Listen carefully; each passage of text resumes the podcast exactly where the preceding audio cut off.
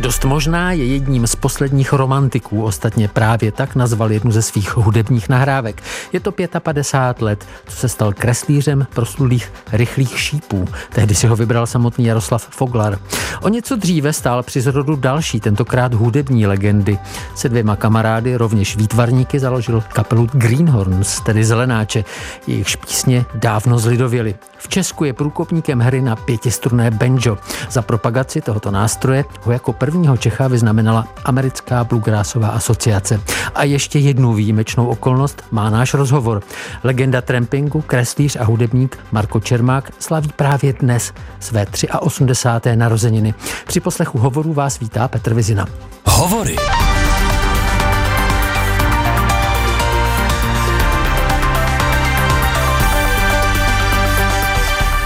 Pane Čermáku, buďte zdrav a já vám hnedka blahopřeju. Já vás taky zdravím, dobrý den. Jak oslavíte své dnešní narozeniny? Já to nikdy neslavím, ale ono to většinou přijde samo, protože už jsem se dozvěděl, že tam, co hrajeme u vodárny dnes večer, takže už dávno, dávno je úplně plno. Takže asi oslava taková malinká bude. Já musím prozradit, že vy jste nepřišel do studia na lehko, vy máte eh, sebou dva nástroje hudební. Ano, ano. Banjo a náhradní banjo. Ano.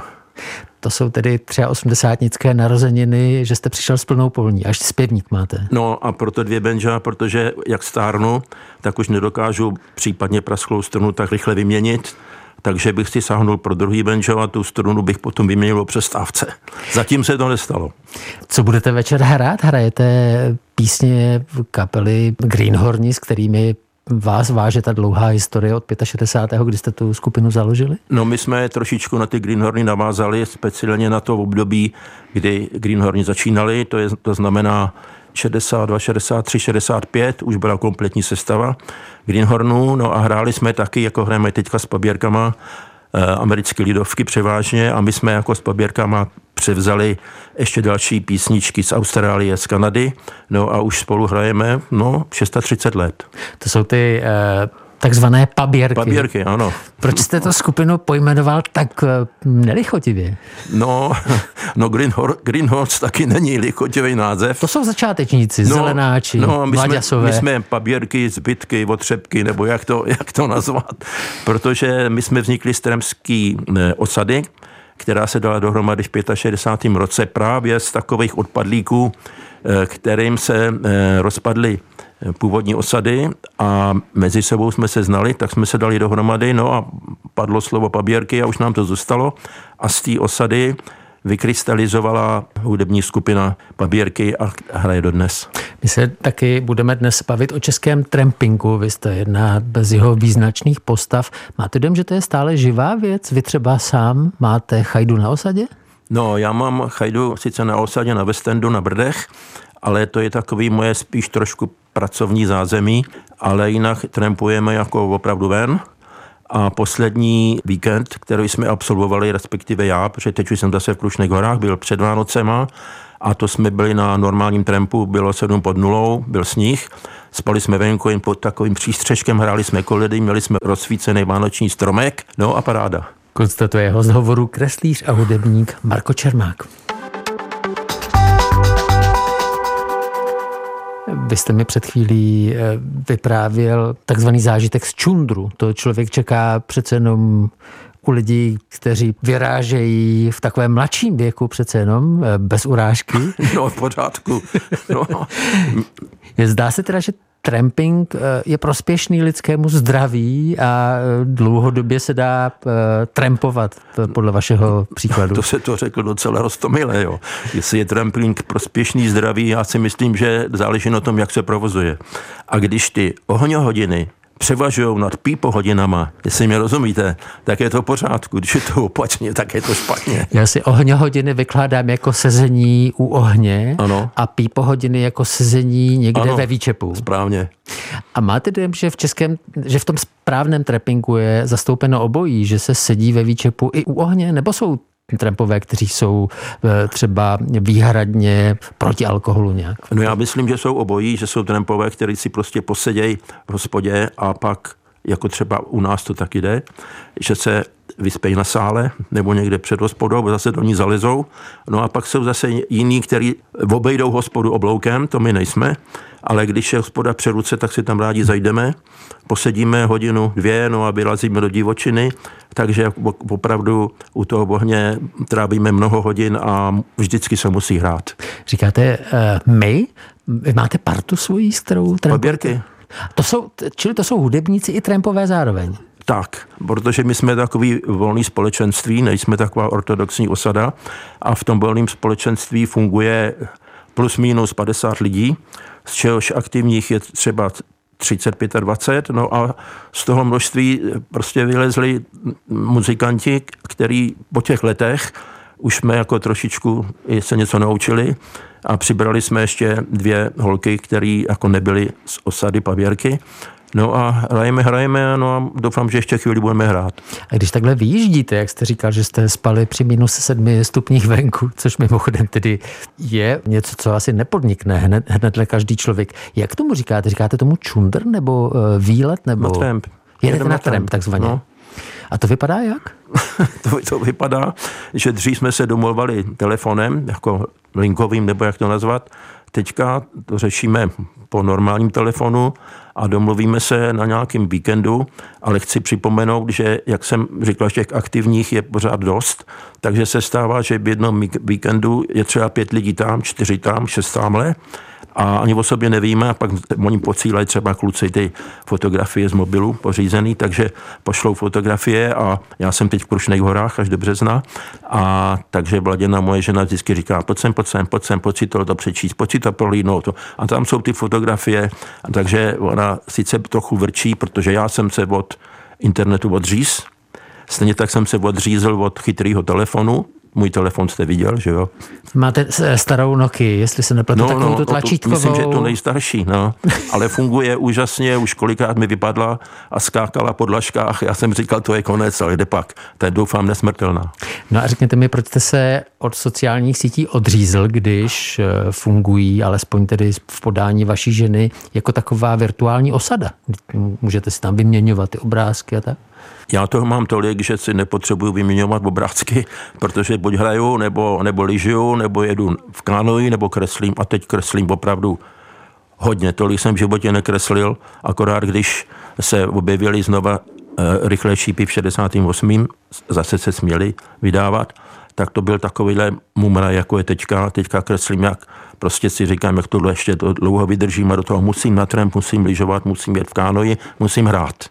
My se k těm rychlým šípům jistě dostaneme, protože samozřejmě tam je taky zajímavá matematika, to je 55 let, eh, co vás eh, Jaroslav Foglar vybral jako pokračovatele mm. té tradice rychlošípácké, ale já jsem spočítal, že to může být tak 70 let, co s těmi rychlými šípy vlastně žijete, protože vy jste říkal někde, že už jako 13 letý jste si je nějak kreslili, to no, tak? No, to jsem je kreslil, to jsem kreslil, překresloval vlastně příběh Záhrou hlavolamu a protože jsem nevěděl, jak se dělají scénáře jako dítě, tak jsem všechny ty přímé řeči spal do bublin a skončil jsem asi na 14. pokračování, protože ty bubliny vypadaly, že byly ucpaný textem a někde po rohu byla nějaká hlavička rychlejší šípů, tak tím jsem skončil, ale ty rychlé šípy znám od takových sedmi let, to znamená od 47. to ještě vycházeli po staru, no a tenkrát už jsem je hltal, a mám je skovaný ty odrbaný časopisy dodnes.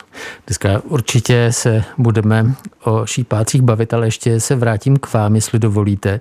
Totiž to nejsou obrazná rčení, vy jste mi říkal, že jste přijel z lyží, že jste ještě včera v Krušných no. horách lyžoval. No. To ano. patří k tomu tramskému životu? Kdybyste viděl Maringotku, kde jsme strávili 27 let a kam jsme přivezli téměř z porodnice sedmitýdenního kluka, sedmitýdenní holku, říkám sedmi týdenní, protože se narodili 13 let po sobě, ale o jeden den vedle sebe. Posledního října, 1. listopadu, no a v prosinci před Vánocem už jsme byli v Maringorce a slavili štědrý večer a, a Silvestra žena mě tam nechala kočárek a kojence a odjela učit lyžování, takže ono to, eh, myslím, že bylo hodně tremský. Čili přesto, že rychlé šípy se odehrávají ve městě, v těch eh, náměstí Nedlecha, tak, tak vy jste hlavně člověk, který žije na venkově, co to jde? Je to tak? No, na venkově víceméně v přírodě. Buď jsem na srubu, nebo byli jsme v té Maringorce, teďka bydle máme chajdu postavenou nad Jáchymovem, protože rodina se množila a do té Maringotky se všichni nevešli a dcera mi říkala, kde jsi to tátu viděl, aby 16-letá holka spala v posteli s rodičema a já jsem říkal, když jsme přece taky kamarádi, na to neslyšela.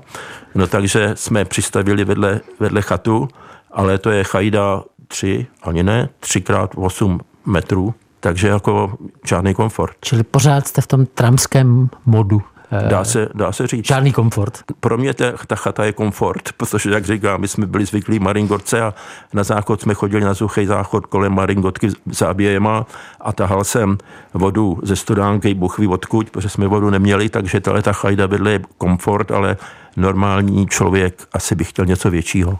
Konstatuje host hovoru kreslíř a hudebník Marko Čermák. Posloucháte Hovory. Nadčasová povídání s nevšedními osobnostmi. Najdete je také na webu plus.rozhlas.cz, v aplikaci Můj rozhlas a v dalších podcastových aplikacích. Bavíme se nejenom s hudebníkem legendárním, ale také s kreslířem rychlých šípů.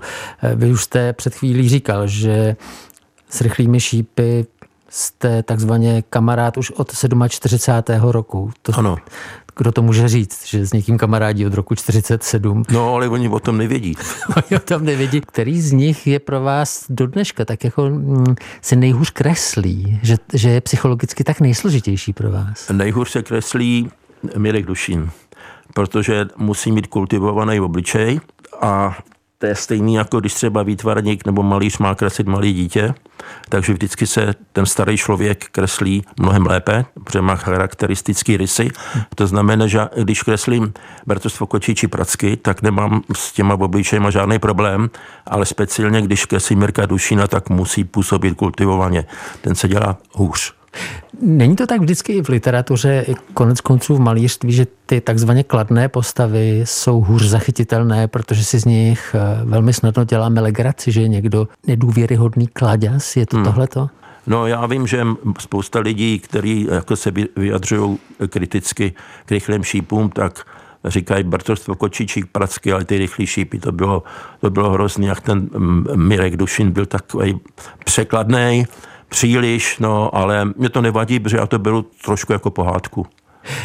Dobře, ale pohádky mají eh, význam i pro náš skutečný reálný život, tak eh, řekl byste, že Mirek Dušín je reálná postava, že v něčem třeba má smysl ho napodobovat? No, já si myslím, že to napodobování je důležité v tom smyslu, protože děti, to se týká i lyžování, napodobují to, co se jim předvede.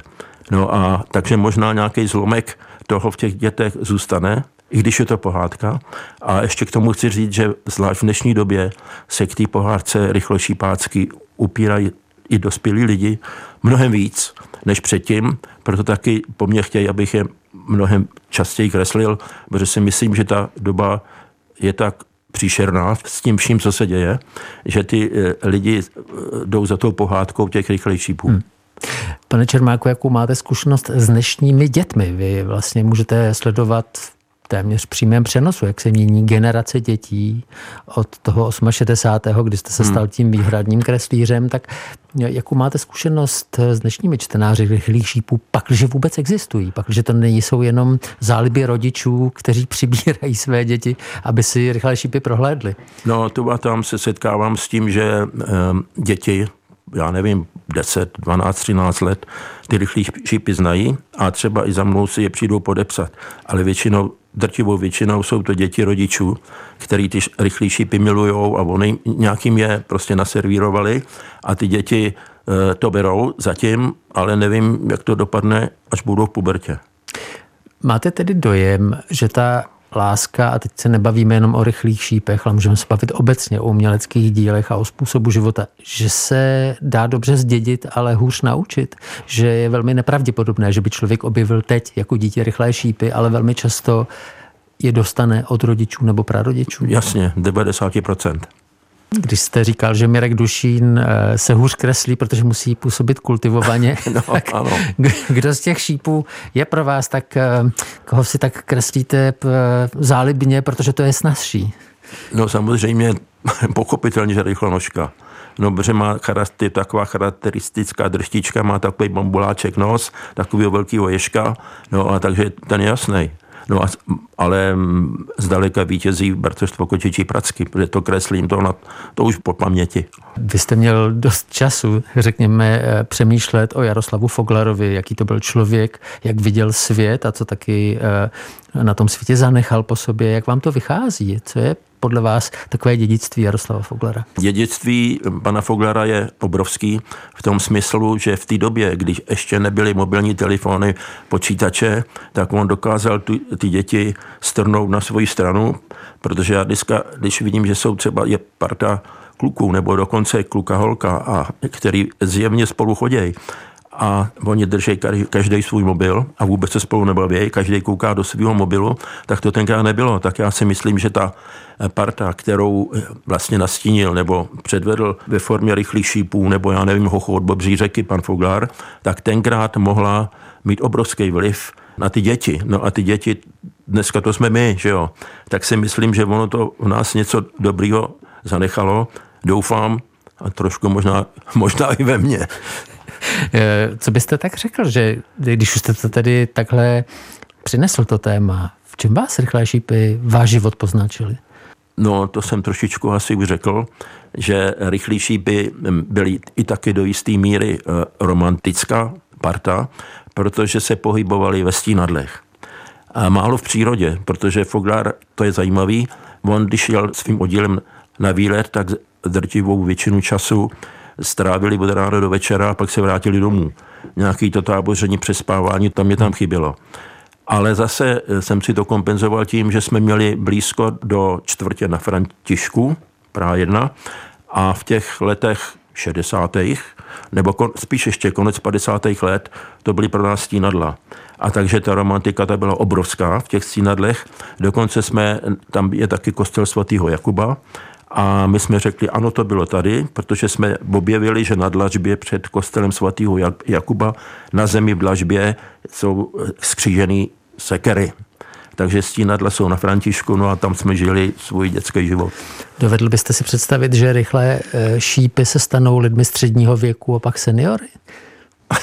ne. Šlo by to? Ne, to nejde ty se musí, ty se musí zakonzervovat v tom svým věku. Tak se zeptám jinak. Eh, v kom z rychlých šípů dnes byste se viděl, kdo tak by vám byl ještě dneska tak nejbližší charakterově eh, svojí rolí v partě třeba? Teda vy mi dáváte otázky, takový jsem ještě nikdy nedostal.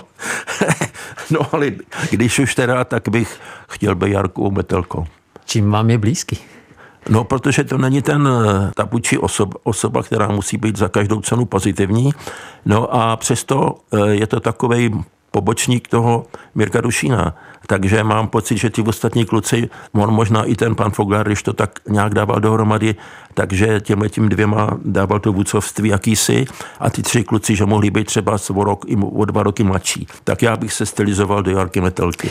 Čili z toho si vykládám, že vám není sympatické, když se někdo dere do popředí, když je takovým lídrem, vůdcem, eh, že to není úplně něco, co by byla role, která vám je blízká. Já si myslím, že být lídrem, lídrem že to je obrovský umění a že to ne každý umí tak, aby to nebylo vokatý. To znamená, líbí se mi lidi, kteří jsou osobnosti, za kterými lidi jdou, ale nesmějí to být eh, lidi, kteří by se prosazovali za každou cenu, že to musí, když to pokud to dělají chytře, tak to musí dělat nenápadně. Když se budeme za chvíli spolu bavit o hudbě, protože to je velkou částí vašeho životního příběhu, bavíme se o lídrech a o vaší skupině Greenhorns, tak eh, byl tam někdo takový jako lídr? Byl to, eh, byl to třeba Michal Tučný pro vás? Vy se, vy se usmíváte, já jsem si myslel, že řeknete Honzu Vyčítala. Já toho jsem chtěl jmenovat hnedle za Michalem Tučným. Jestli ne, Honza Vyčítal ne, byl... Ne, to bylo úplně opačně. Honza Vyčítal, teda už mezi náma není, to řeknu jenom tak jako napůl, kontroverzní osoba, obrovský obrovský plus, obrovský mínus. No a já třeba smekám před jeho textama, Eh, neznám lepšího textaře, než je on, i když on textoval ještě v tom romantickém duchu, jak to bylo tenkrát. Dnešní country eh, textaři už textují jako současnější život, ale to mě už nebere. Jak je vidět, tak ty lidi, kteří jsou dneska mladší a jedou třeba na hory nebo jedou na řeku, vždycky, no, z 90% se tam objevují písničky Greenhornu.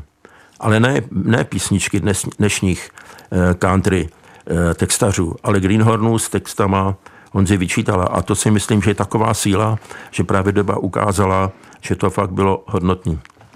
O Greenhornech se ještě spolu budeme bavit. Mým hostem je kreslíř a hudebník Marko Čermák. Eh, kdyby jste si měl vybrat písničku z doby Greenhornu, té kapely, která, jak říkáte, zlidověla, protože ona taky byla tím, kdo přináší ten romantický mýtus z divokého západu a všeho hmm, toho, hmm. všech těch fantazí, které jsme o divokém západě měli, tak kterou byste mi zahrál, kdybych vám řekl, pane Čermáku, zahrajte mi nějaké. No já bych vám asi nezahrál, protože já doprovázím zpěváky. Já solově nehraju nikde, to bohužel, když někdo jdu s, benčem, s benchem a neznají mě, tak řeknou, vytáhni to, zmáčkni to a to je hrozný, jo? to se vždycky z toho musím vykroutit. No ale když se někde hraje a je to trošičku ten žánr, který je mi blízký, tak banjo vemu a hraju a hraju a hraju. A která píseň, uh, Rozumím. které si ceníte nejvíc, řekněme třeba? Rozumím, nedokážu vám odpovědět. Hmm. Jsou to rozhodně ty první texty od Honzi Vyčítala, který dělal ještě vlastně před, před Greenhornama. To, to znamená, protože před Greenhornama byla osada Hejkalu a Honza vyčítal, Pepa Čimek a já jsme byli členem osady Hejkalu, pak vznikli Greenhorni a v té době už začínal uh, Honza vyčítal textovat tak tam myslím, že jsou ty pro mě nejlepší texty, protože jsou nejromantičtější. Hmm. Čili ta raná tvorba ano, byla ano, ano. taková vaše volba. My se bavíme 34 skoro let po otevření hranic. Vy někdy jste Spojené státy po tom 89. navštívil? Mohl jste konfrontovat ty naše představy, které jsme měli o divokém západě s realitou? No to je, no to je otázka, na kterou rád odpovím, protože už se nemusím za nic vidět. Já už můžu říct cokoliv, je to jedno. Jo. Takže já, když jsme hráli třeba s Greenhornama krátce pár let a objevovali jsme ty první nahrávky, první LPčka, tak jsme říkali, že do Ameriky, Amerika, Amerika. Já jsem vždycky říkal, tam bych les třeba po čtyřech. Pak se to trošičku jako ochlazovalo a najednou se otevřely hranice a my jsme se dozvídali od těch lidí, kteří do té Ameriky začali jezdit, jak to tam vlastně je, že ty romantiky tam není zase tolik, jak, jak my jsme si to vysnili a tak pořád to ubývalo to nadšení u mě, Ostatní tam prostě jezdili, ale já jsem jako mladý blbec jsem si představoval kovboje, že on námořníky, všaký potulný muzikanty a ne, že musím jezdit tisíce kilometrů po dálnicích a čekat, že mě tam nějaký emigrant pozve na nocleh a tak už jsem ochabl a už nemusím. Čili vy jste tu reálnou zemi neviděl, ale máte stále... idealizovanou. Má, máte ji stále v těch raných písních no jasně. Greenhornu No samozřejmě, ano. Nelitujete toho? Ne, ne, ne, ne, ne. No já jsem tam nejel ještě z jiného důvodu. No já jsem dostal tu cenu, jak jsme se o tom bavili, v Nashville za propagaci bluegrassu a pětistorýho bencha u nás.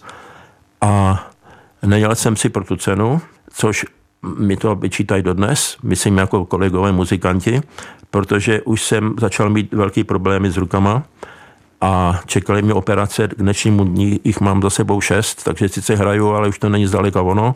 No a tenkrát už jsem byl v této situaci, že mi ty ruce zdaleka nehrály jako dřív.